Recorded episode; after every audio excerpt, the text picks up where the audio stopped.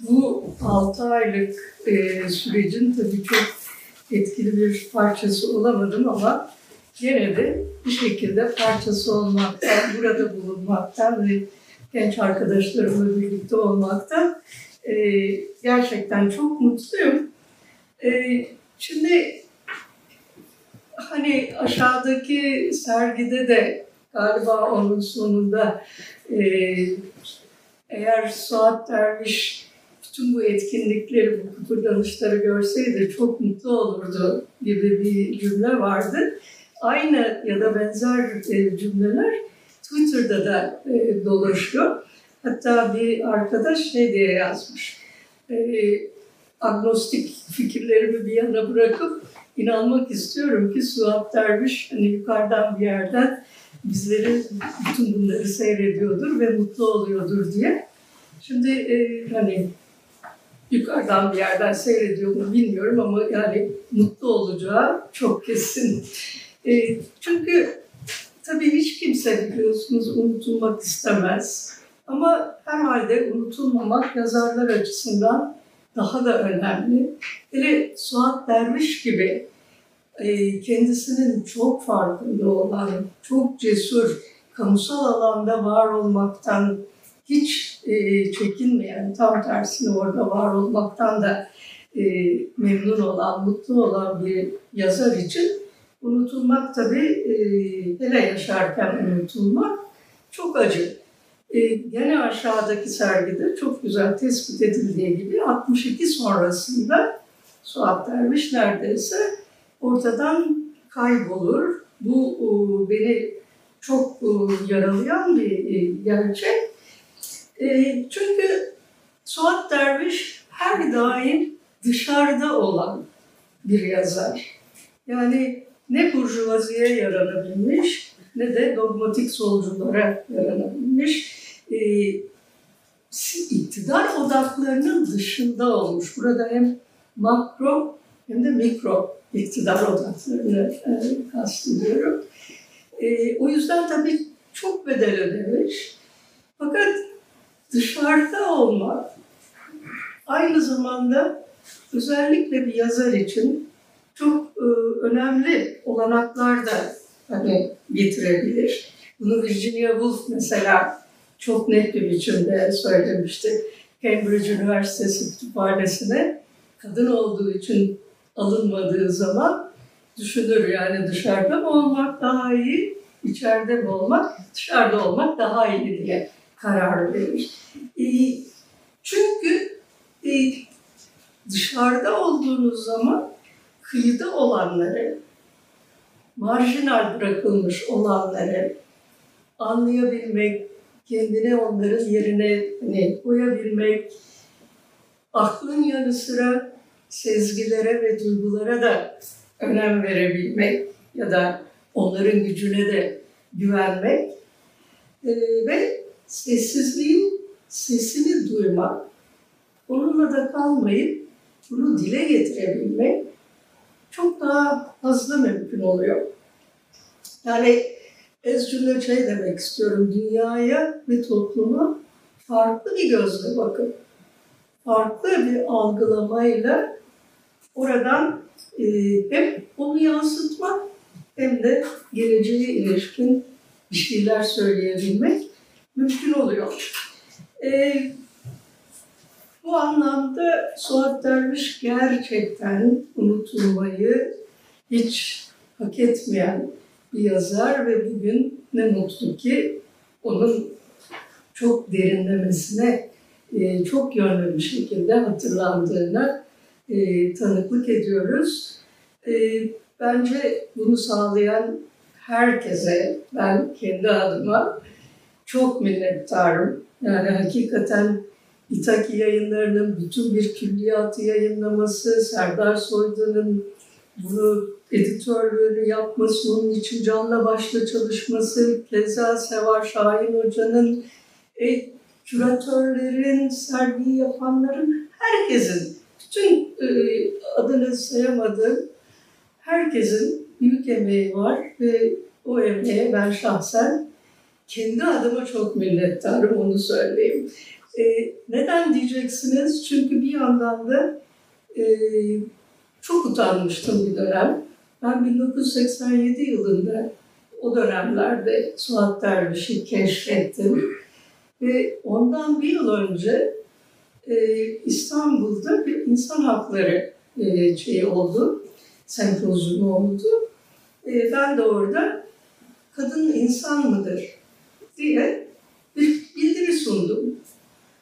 Ve aradan bir buçuk sene geçtikten sonra ve Suat Derviş'i içe yapmaya, okumaya, öğrenmeye çalış başladıktan sonra fark ettim ki neredeyse aynı başlıklar ve benim e, söylediğim hemen her şeyi çok benzer cümlelerle e, hatta e, şöyle diyeyim ben şeyden bahsetmiştim 6. yüzyılda e, kilise e, babaları toplanıp işte kadının ruhu var mıdır diye tartışırlar demiştim. Bir baktım Suat Derviş kaymıştı. Şimdi bu tabii yani ben o dönem çok utandım ama genel olarak Türkiye'nin kültürel iklimi adına da önemli bir utanç. Hannah Arendt hatırlamayanlar en büyük kötülükleri yapabilirlerdi. Bence bunu hep hatırlamak gerekiyor ve unutmamak, unutturmamak için çaba harcamak gerekiyor. Çok kıymetli bütün bu yapılanlar. Çok teşekkür ediyorum. Ee, herhalde sizlerin de duygularınızı dile getirmiş oluyorum. Neyse ben korsan bildiriyi burada keseyim ve buyurun kim başlayacak önce? Sizin başlıyorsunuz. Buyurun.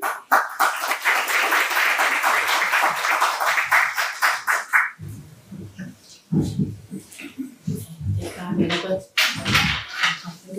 Da bu konuşmasıyla birlikte ben aslında daha da fazla heyecanlandım. Çünkü hem kendisinin yanında e, konuşmak hem zaten Fuat Derviş üzerine konuşmak benim için çok e, zorlayıcı birçok yönüyle çünkü e, edebiyatçı değilim, tarihçi değilim. Yani bu alanlardan psikanalistim, İstanbul Üniversitesi'nde psikoloji bölümünde ders veriyorum.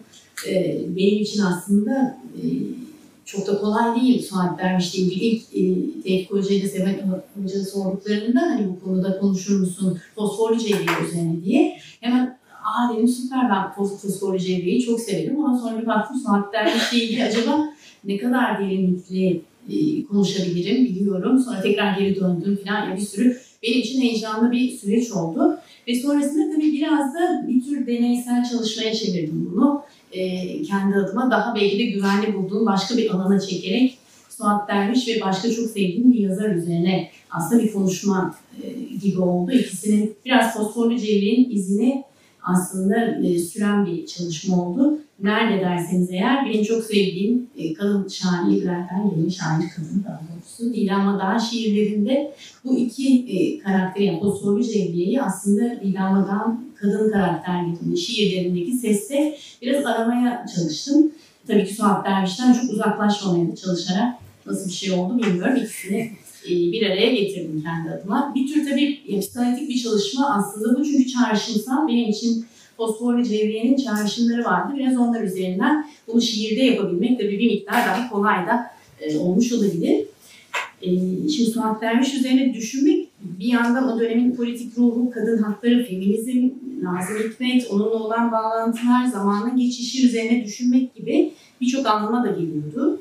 Fosforlu Cevriye ise aslında tabii onu da belki itiraf etmem gerekiyor. İlk filmini izledim ben. 78 yapımı e, Türkan Şoray Kadir İnanır e, filmiydi. Sonradan e, kitabı okudum. Yani hikayeyi okudum tekrardan ama e, ilk beni çok etkilemiş bir karakterli Fosforlu. E, dolayısıyla birçok o dönemin de izini taşıyan e, mazlum bir kahraman. Yani garip, mazlum e, bir kahraman benim için Fosforlu Cevriye. E, ve onun üzerine bazı anımsamalar ve düşünceler üretmeye çalıştım konuşma içinde. Ve Suat Derviş de tabii yoksul kadınların hikayeleri üzerine düşünmeye çalışınca da e, yine işte demin sözüne ettiğim, çok sevdiğim ve sıklıkla da şiirlerine çağrışımsal göndermelerde bulunmayı da sevdiğim ve çok genç yaşta kaybettiğimiz Didem Madan şiirlerinden biri geldi hemen aklıma. E, ve şu dizeleri geldi.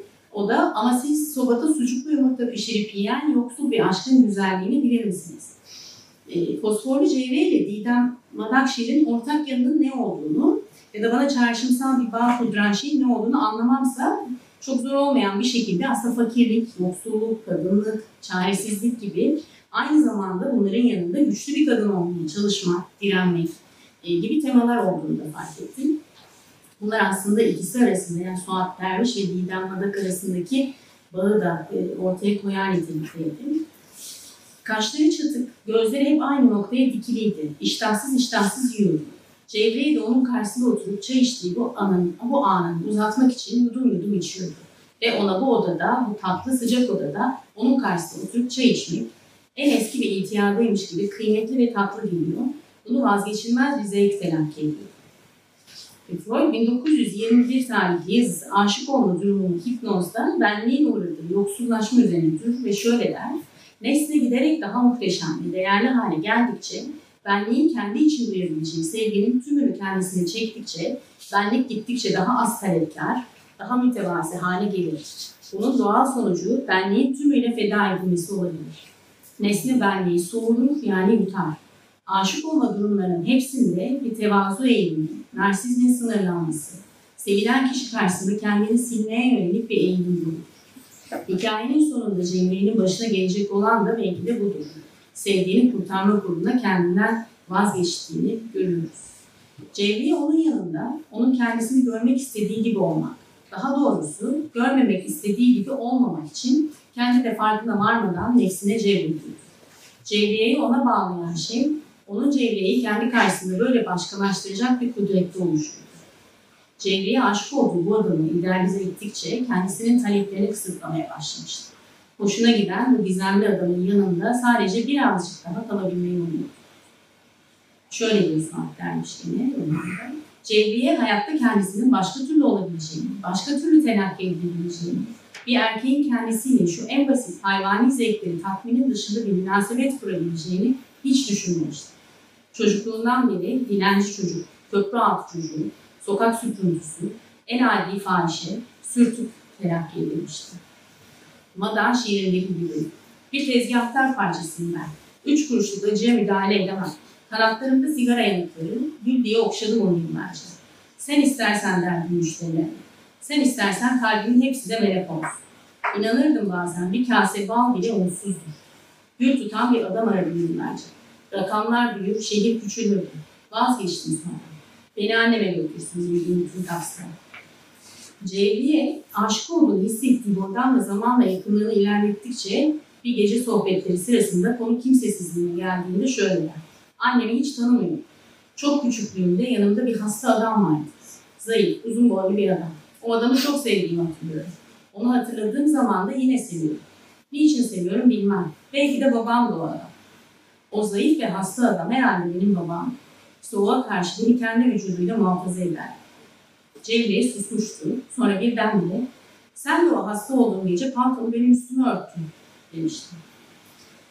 Şimdi Freudian psikanalize göre baba çocuk için vazgeçilmez bir konuda. Annenin zihninde ve anneyle ensest hesabının uygulayıcısı olarak da bir üçüncü eleman Bergson. Lacan'da ise benim psikanaliz içinde baba kültürel normları ve kuralları temsil edici şekilde ortaya çıkar. Kültürü ve toplumun yasağını özneye aktaran babadır ona göre. Anne mutlak bir şefkat ve sevgi bağı sağlarken baba anne ve çocuk arasında durup çocuğun baş kaldırısı durumunda kastrasyonla tehdit eden kültürel kuralların uygulayıcısı görevini görür. Freud için ise bir yandan tüm bu kastrasyon tehdidine rağmen baba çocukluktaki en temel ihtiyaç olan korunma ihtiyacına yanıt veren koruyucu bir imgedir. Fosforlu cevriye ise babasal korunma ve yasaktan mahrum kalmış ya da bunu hayali bir imgeyle anımsayabilen ve bu yönüyle son derece yoksunluk içinde hisseden bir konudur. Fosforunun yoksulluğu da babasal ve annesel bakımdan mahrum kalışı da oldukça gerçek bir yanı dışı. Bir taraftan biz psikanalizde düşlemsel olan aslında uğraşıyoruz. Düşlemsel bir eksiklikten söz ediyoruz ama fosforlu cevriyenin çok gerçek bir eksiklik aslında. Ve dış gerçekliğin hakimiyetindeki bu yoksulluk yaşantısı onun bütün yaşamına da hakimdir. Yine Didem Madan, Kedilerin Alışkanlıkları adlı şiirindeki gibi babam cevriye içinde yoktur. Babam çıkarılmış bir adam bütün fotoğraflardan. Kader neydi sanki o zaman? Masada açık unutulmuş, turuncu kulaklı bir makastan başlar. Suat Derviş'in hikayedeki şu şiirsel cümlesi ise eskinin, bugünkü zamana nasıl taşındığını anlatır. Eski sevinçler, yeni sevinçler, eski kederler, yeni kederler gibi kalbe tesir ediyor. Ve elbette fosforunun gizemli yabancıya duyduğu aşk da Filipal aşkından izler taşıyor. Fosforlu Cevri'ye aşık olduğu adamın çocukluk anılarını anlatırken mezarlıklarda yaşadığı dönemi de anımsar ve anlatır. Ben o zamanlardan beri mezarlardan hiç korkmam diye bölümlerdi. Mezarlıklar çok sessiz olurlar. Evliyalar da sandukadan dolaşmaya falan çıkmıyorlar. Sanki ölü değil, hepsi derin uykular. Ben mezarlıkta çok uyudum. Hiç ölü görmedim. O mezarlıklarda sade uyumamış, aşkını da ekseriya mezar aralarında sağ sola satmıştı. Yine Madağ'ın Ağlayan Kayalı'nın verdiği şiirdeki mezarlıklarsa ilk aşkın ve ilk öpüşmenin tekinsiz mekanı olmuştu. İlk sevgilimle bir kilisenin bahçesinde buluşuyor. Bir mezarlıkta öpüştük ilk defa. Rengarenk boncuklar saçılmıştı benden her tarafı. Kapkaraydı ama fotoğraf. Binlerce ruhu taciz etmiş bir ilk aşk. Tanrım sorarım sana neye yarar? Ergenlik ilk aşkların zamanıysa elbette başkaldırının, aykırılığın da zamanı ve İngiliz pediatri ve çocuk psikanalisti Winnicott'ta şöyle diyor ergenlerle ilgili. Onlar topluma saldırır, onları provoke etmeye, tepkilerini üzerlerine çekmeye çalışır. Bunun için ellerinden geleni artlarına koymazlar. Mezarlıkta sevişmek, öpüşmek de ergenler için bir anlamıyla ölüme ve kendi ölümlüklerine bir başkaldırı olabilir. Cevriye de ilk gençliğin, annesizliğin, babasızlığın ve geç ergenliğin öfkesini, yıkıcılığını, aynı zamanda kimsesizliğinin de öfkesini kendisine yönelten bir durumda olabilir. Cevriye annesini de hiç tanımamıştır. Hatta bir annesinin olabileceğini bile düşlememiştir. Annesiz dünyaya gelmiş olmasının imkansızlığını bilse de bir annesinin olmuş olduğu fikre tamamen yabancıdır. O bir sokak kızıdır ve bir sokağın onu doğurduğuna inanması belki de daha kolaydır. Romanda şöyle der. Anne, bu ona o kadar uzak gelen bir kavram değil ki insanların annesiz dünyaya gelemeyeceklerini pek iyi bildiği halde kendisinin bir anne sahibi olmuş bulunmasına ihtimal veremiyordu. Bir kadın, acaba hakikaten kendisini karnında taşımış, onu kanıyla beslemiş ve ona hayat vermiş, ızdırap çekmiş bir kadın var mı? Annesizlik teması yine ruhsal olarak bir travmayı barındırmasının yanı sıra oldukça gerçek bir travma ve kayıptır. Annesini erken yaşta kaybeden Madame, Suat Derviş'in fosforlusuyla yakınlaştığı o kadar çok dizisi vardır ki bazılarını seçerek aktarmam gerekiyor. Hepsine yer vermek olanaksız. Şöyle diyor. Kimi gün öylesine yalnızdım. Derdime annemin fotoğrafını anlattım. Annemki beyaz bir kadındır. Ölüsünü şiirle yazdım. Bir gölgeyi sevmek ne demektir bilmezsiniz siz bana. Öldüğü gece terliklerindeki izleri okşadı. Fosforlu Cemil'in aşık olduğu adamla son gecesi ise hem bir ayrılık hem bir kavuşma sahnesi gibidir. Çevreye tarifsiz bir mutluluk yaşarken aynı zamanda sevdiği adamın yaşamındaki bilinmezliğin acısını da duyumsar. Aynı anda mutluluktan dans etmek isterken acı da çeker. Zil takıp ne güzel kıvırabilirim bir Laterna olsaydı. Mecidiyeköy'deki gazinoda ve Galata'da Yorgil'in meyhanesinde birer eski Laterna vardı. Cevriye keyiflendi. Oralarda bu Laternaların sapını tutar, çevirir çevirirdi. Laterna çalardı. Ve Madame Laterna şiirinde ise şöyle der. İhmal edilmiş çocukluğun, epes, eski bir yoksulluğun yamalarını yüzünde taşır. Kimse öpmez. Kimse yüzünün titrek sesini dinlemez. İçime dokunan bir halim var. Yalnızlığını kazısam altından vahşi bir kurt kuşu çıkar. Hayata benzeyen bir yanım vardı. Puslu bir güne saklanan, karanlık. Bir suskunluğu ikiye ayıran. Bir tabelaydı, Frankfurt'taydı. Seni sevişim bir laterna. Hep aynı şarkıyı çalar. Fosforlu Cemil'i sevdiği adam uğruna elinden ne gelirse yapmaya hazır bir sokak kızıydı. Bir yanıyla kural nedir bilmeyen, otoriteyle başa hep dertti, kimsesiz ve has peşinde biriyken bir diğer yandan acı veren bir aşka şiddetle bağlanan ve narsistik yatırımdan vazgeçip nesneye yoğun bir aşkla bağlanan birine dönüşür. Yaşam ve ölüm arasındaki ikili dürtüselliği hissedecek ve seçimini yıkıcı bir aşktan yana yapacak. Nilhan Badak şiirlerinde izini sürdüğün kadınsı söylem, kadın yaşantılarıyla Suat Derviş'in fosforlu cevreysinin sokaklarda geçen yaşamı ve zorluklarıyla, yoksulluğuyla sayısız çağrışımsal bağlantı kurabileceğini düşünüyorum. Şehriban Kaya, Suat Derviş'in romanlarında kadın karakterleri adlı makalesinde şöyle diyor. Suat Derviş'in romanlarının ağırlıklı olarak kadın karakterlere sahip olması, kadınların yaşadıkları aşklarla, yaşadıkları dönüşümler, hayal kırıklıkları, kendilerini ve etraflarındaki toplumsal düzeni sorgulamaları, Suat Derviş'in romanlarının kadın edebiyatı içinde değerlendirmemiz gerektiğinin de kanıtıdır. İdam Badak ise sevgili dostu Müjde Bilir'e verdiği bir röportajında şöyle diyor. Hayatımda bir, ve bir kadın oluşumla ilgili çözemediğim bazı meselelerim var. Bütün bunlar yokmuş gibi davranıp kitabi şiirler yazamam. Şiirlerim ütüsüz ve duruşup gezdirdiğim ruhumun diyeti bence. Bu yüzden hepsi benden parçalarla dolu. Bu yüzden biraz kadınsı, durup dururken bağıran şiir. İki yazarın belki de kadın olmak, dönemin edebiyatı içinde kendilerini ispatlamak, Suat Derviş'in kendi dönemi içinde ona verilen yazar ünvanı üzerinden verdiği mücadele. Didem Badan ise şair kadın olarak kendini kabul etmesi için. Belki de yazılarındaki karakterlerinin bu denli benzeşmesi tesadüften çok benzer bir mücadelenin paydaşı olmalarıyla ilgili geliyor bana. Fosforlu çevreye yakışacak şu Didem Badak dizeleriyle bitirmek istiyorum konuşmayı da çok uzatmadan. Yıllardır kendini bulutlarda saklayan illegal bir yağmur. Bir yağsam pahalayamam demiştim. Ben bir Bodrum kap kızıyım bayım. Yalnızlıktan başka imparator tanımaz Bodrum. Her ikisini de saygıyla teşekkür ediyorum dinlediğiniz Çok teşekkürler. Gerçekten Didem Badak'la e, analoji kurmak, e, yapmak, karşılaştırmak e, bence çok harika olmuş. Çok güzel gerçekten. Bir de e, şeydir ya hani Cevriye hep kendisinin bu yıldızdan düşmüş olduğunu düşler. E, aynı zamanda da hani sonunda böyle sanki hani sevdiği adam uğruna, aşk uğruna ölüme gider ve bir anlamda yıldızlarla, denizle karışır böyle çok hem romantik hem de acıtıcı bir e, sondur Suat Derviş'in Cevriye'ye uygun bulduğu son. Ama bence şeyden gelir, yani Cevriye çok e, olağanüstü e, sıcak bir karakter. Bir de hani hep şey diye düşünmüşümdür, yıldızları özgürce seyretme hakkı e, sahip çıkıyor. Ama o hakkı hep vererek, alabildiğine vererek, başkasıyla paylaşarak ve özgürlüğünden vazgeçmeyerek hani sahip çıkıyor. Aşk için ölüme gidiyor ama özgürlüğünden vazgeçmiyor. Suat Derviş'in romanlarında aşk için ölüme gidenler kadınlar. Bunda bir not düşelim. Buyurun lütfen. Galiba ben...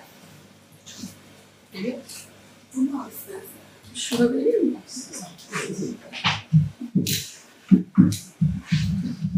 Galiba ben de tam o kalınan yerden devam edeceğim ama öncelikle itiraf etmeliyim ki ben günün kaygılarını paylaşıyorum. Ee, gerçekten ben de fosforun cevriyi çok sever, çok biliyorum ama içine girince Deniz Derya, e, 4-5 kitap okuyabildim yaz ayları boyunca bu Mayıs'tan itibaren. E, sırtımı en iyisi bildiğim yere, kadınlığa, anneliğe yaslayıp buradan okumak istedim birazcık. E, kimler neler yazmış onları okuyarak da birazcık bendeki çağrışımlarını size paylaşmak isterim. Şöyle bir cümle okumuştum. Beni hayal değil, hayat alakadar ediyor. Çünkü hayat ve hakikat en güzel rüyadan, en parlak hayalden çok daha zengin, çok daha cazip. Okunca şaşırdım bu cümleye çünkü içinde bizi ilgilendiren her şey var. Hayal, hayat, gerçeklik, rüya, parlaklık, zenginlik bizim bütün seans odalarımızda çalıştığımız malzemeler. Okuyunca da dış gerçeklik ve iç gerçekliğin çatışmalarını rahatlıkla takip edebildim. Bir şekilde o karakterle beraber aynı seans odasında yaşadım, yaşadım. Sıradan yaşam hikayeleri anlatıyor gibi gözükse de benliğin derinliklerini sergilemesiyle, ruhsallığı anlaması ve anlatmasıyla farklı suat vermiş. Eserlerinde önce kişinin kendisi için iyi ve doğru olanı, sonra da bunun toplumun normlarıyla olan uyumunu ve çatışmalarını sorguluyor. Gerçekten farklı düşünüyor, farklı yazıyor. Kadın sorunlarının üzerine düşünen, yazan, röportajlar yapan bir gazeteci ama işte bir taraftan da kadın hareketi için çok önemli bir kişi. Gündelik gazete yazılarında, makalelerinde ama asıl romanlarında kadınları anlatıyor. Önceleri bu kadınların aileleri genellikle üst sınıfa aitler ama sonra bu kadınlar her ne oluyorsa toplum oluşumunda ortadan kalkan bu sınıftan sadece izleyici olarak yeni toplumu seyreder oluyorlar. aşkları veya kırıklıklarıyla sonlanıyor. Bununla başa çıkmakta zorlanıyorlar. Yalnızlık ve ümitsizlik onları bazen Avrupalara, bazen yaşamlarına son vermeye götürüyor. Sevgiyi arama çabası, yaşamla mücadele, sevgisizlik, yalnızlık korkusu, ölüm korkusu, aşkın yok ediciliği, karşı, karşıtsız aşkın doğurduğu kıskançlık, toplumsal ahlak kuralları, bunların dışında seyreden aşklar ve ekonomik güçlükler en göze çarpan temalar. Biz severiz projektif testler yapıyoruz ve içeriden tema çıkarız. Suat Derviş'in temaları da zaten bunlardan oluşuyor. Suat Derviş'i sınırlayan düşünceler de var. Çünkü başlatıyor ki tanık olunmayan bir olayın veya üyesi olunmayan bir topluluğun edebiyatını yapmak çok gerçekçi olmayabilir. O daha çok kendi bildiği kadın karakterleri seçmeye çalışıyor. Kadın bedeni güçlü, güçlüklerle yaşar. Çünkü yaşamın en erken dönemlerinden itibaren kaygılara, kayıplara tanıklık eden kadının bedeni. Doğum ve doğum travması, sütten kesilme, sonradan kadının karşılaştığı faaliyet dönemindeki kastrasyon kaygısı, penisin eksikliği, arkasından ergenlikte gelen adet kanaması, arkasından vekaletin bozulması, çocuk sahibi olma kaygısı, çocuk sahibi olamama korkusu, arkasından annelikle beraber bebeği kaybetme kaygısı, son gelinen noktada da menopoz ve üreme işlevlerinin kaybı. Kadın uğraşı durur hayatı boyunca çeşitli kayıplarla hayal kırıklıklarıyla. Biliyoruz ki popüler edebiyat daha çok sık rastlananı, kutsal aileyi, bedensel anneyi, iyi kadını, sadık eşi, mutlu sonları biten aşkları yazar. Suat Derviş'in aşk kavramı ise ayrılık, aldatma, kıskançlık etrafında şekillenir. Çoğu romanda da kadını, kadınsızlık ön plana. Farklı dönemlerde farklı kadınlara rastlarız yazılarında. Yaşlı, bilgisiyle saygınlık ve hayranlık uyandıran erkeklere hayran ya da aşık olan genç kadınlar mesela.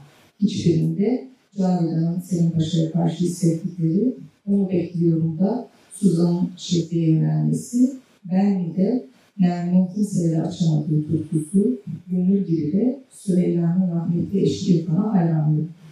Ya da bazı fırsatçı gösteren kadınlar vardır. Aksaray'dan bir Perihan'da Perihan'ın paşa torunu Nuri eski varlıklı halinde olmasa da son derece parlak bir kısmettir onun için. Ankara mahpusunda Zeynep, kendisine aşık olan tıp fakültesi öğrencisi Vasfi'nin yaşlı ve zengin amcasının peşindedir. Aşk için evliliklerini bitiren, hatta çocuklarını terk eden kadınlardır aslında. Aşk, kişinin kendisini keşfetmesinin bir yolu olarak kullanılsa da sonunda mutluluk ve evlilik gelmez.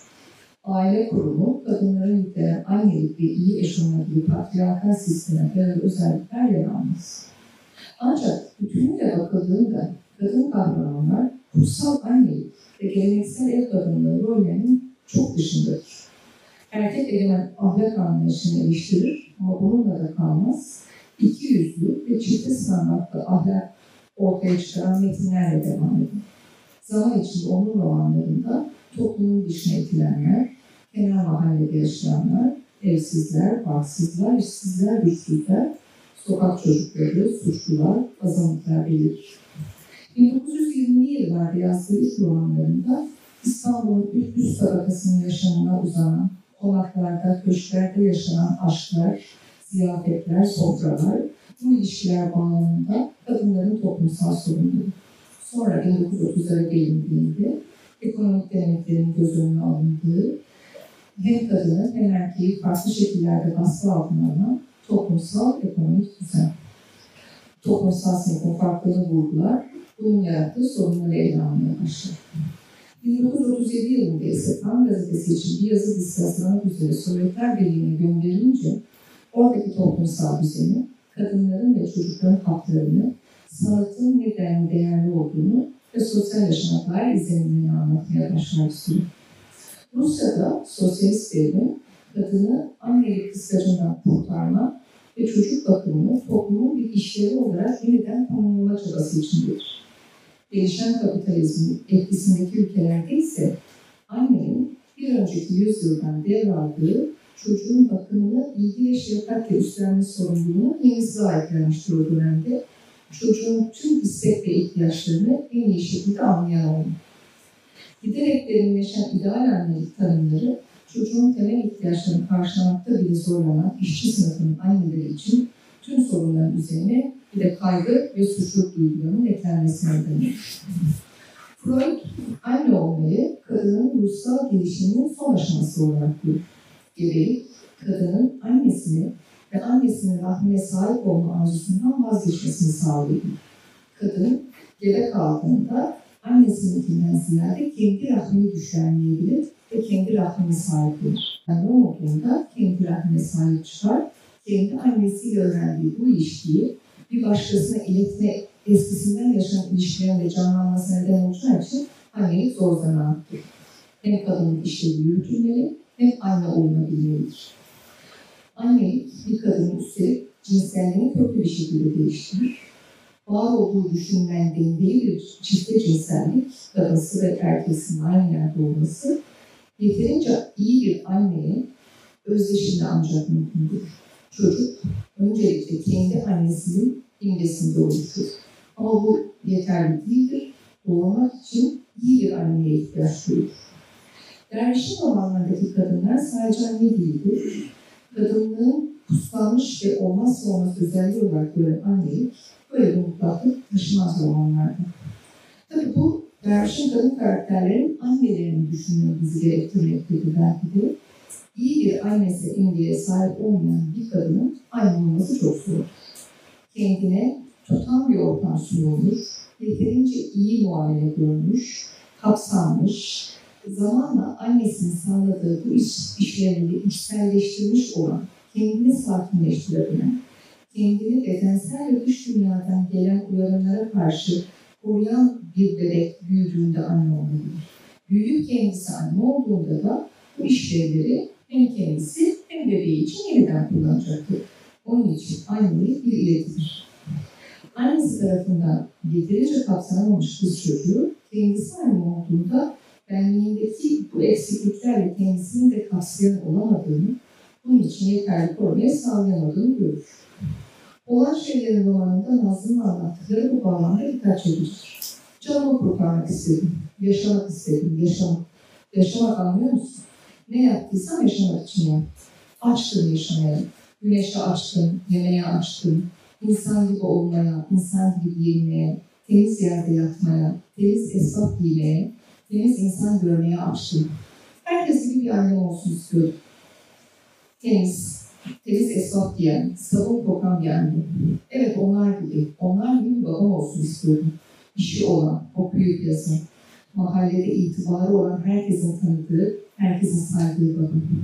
Nazlı eksiktir, yetersizdir, dayanaksızdır. Anne tüm bu işleri yerine getirmek zorunda olmanın yanı aynı zamanda kendisi için de yeni bir kimlik oluşturmalı. Bedensel, hormonal ve ruhsal değişimlerin eşliğinde kadınların bu süreçte kendiliklerini çok kırılgan hissettiklerini biliriz. Pek çok engellenme ve çaresizlik yaratan durumla baş başa kalan kadın, kendi geçmişindeki savunma mekanizmaları ve ego gücüne sığınarak bu zorluğu mümkün olduğunca hasarsız atlatmaya çalışır. Ama yine de annelik bir deliliktir. Suat Derviş'in romanlarında kadınlar ve anneler genellikle çocukları ölen anneler üzerinden işlenir. Suat Derviş'in kadın roman kahramanları çoğunlukla annesizdir ya da kendi çocuklarını da kaybetmişlerdir. Bu durumu Suat Derviş'in 40'lı yaşlarının başında yaşadığı gebelik sonucunda çocuğunu kaybetme acısına bağlamak mümkün olsa da annelerin çocuklarını kaybetmiş olmaları yeni bir hayatın inşa edilemeyişini sembolize ediyor olabilir. Hiç de Atıf Sezar'dan kurtulmak için onun anneliğini kullanır. Annesiz olan teyzesi tarafından büyütülen Sezar, iyi bir anne ise olduğu için Berlin'e gitmelidir. Oğluyla Berlin trenine binen Sezar, Atıf'tan ayrıldığı için yüksek sesle ağlar, kendini durduramaz. Oğlu da buna hiçbir şekilde anlam veremez. Anne ben varım ya, beraber değil miyiz? dediğinde Mehmet'in yanında da deli olmuş bu ana. O ananın aklı başından gitmiş. Utanmıyor diyerek kendinden yıkar. Berlin'de oğlunun hastalığını öğrendiğinde anneliğini sordular.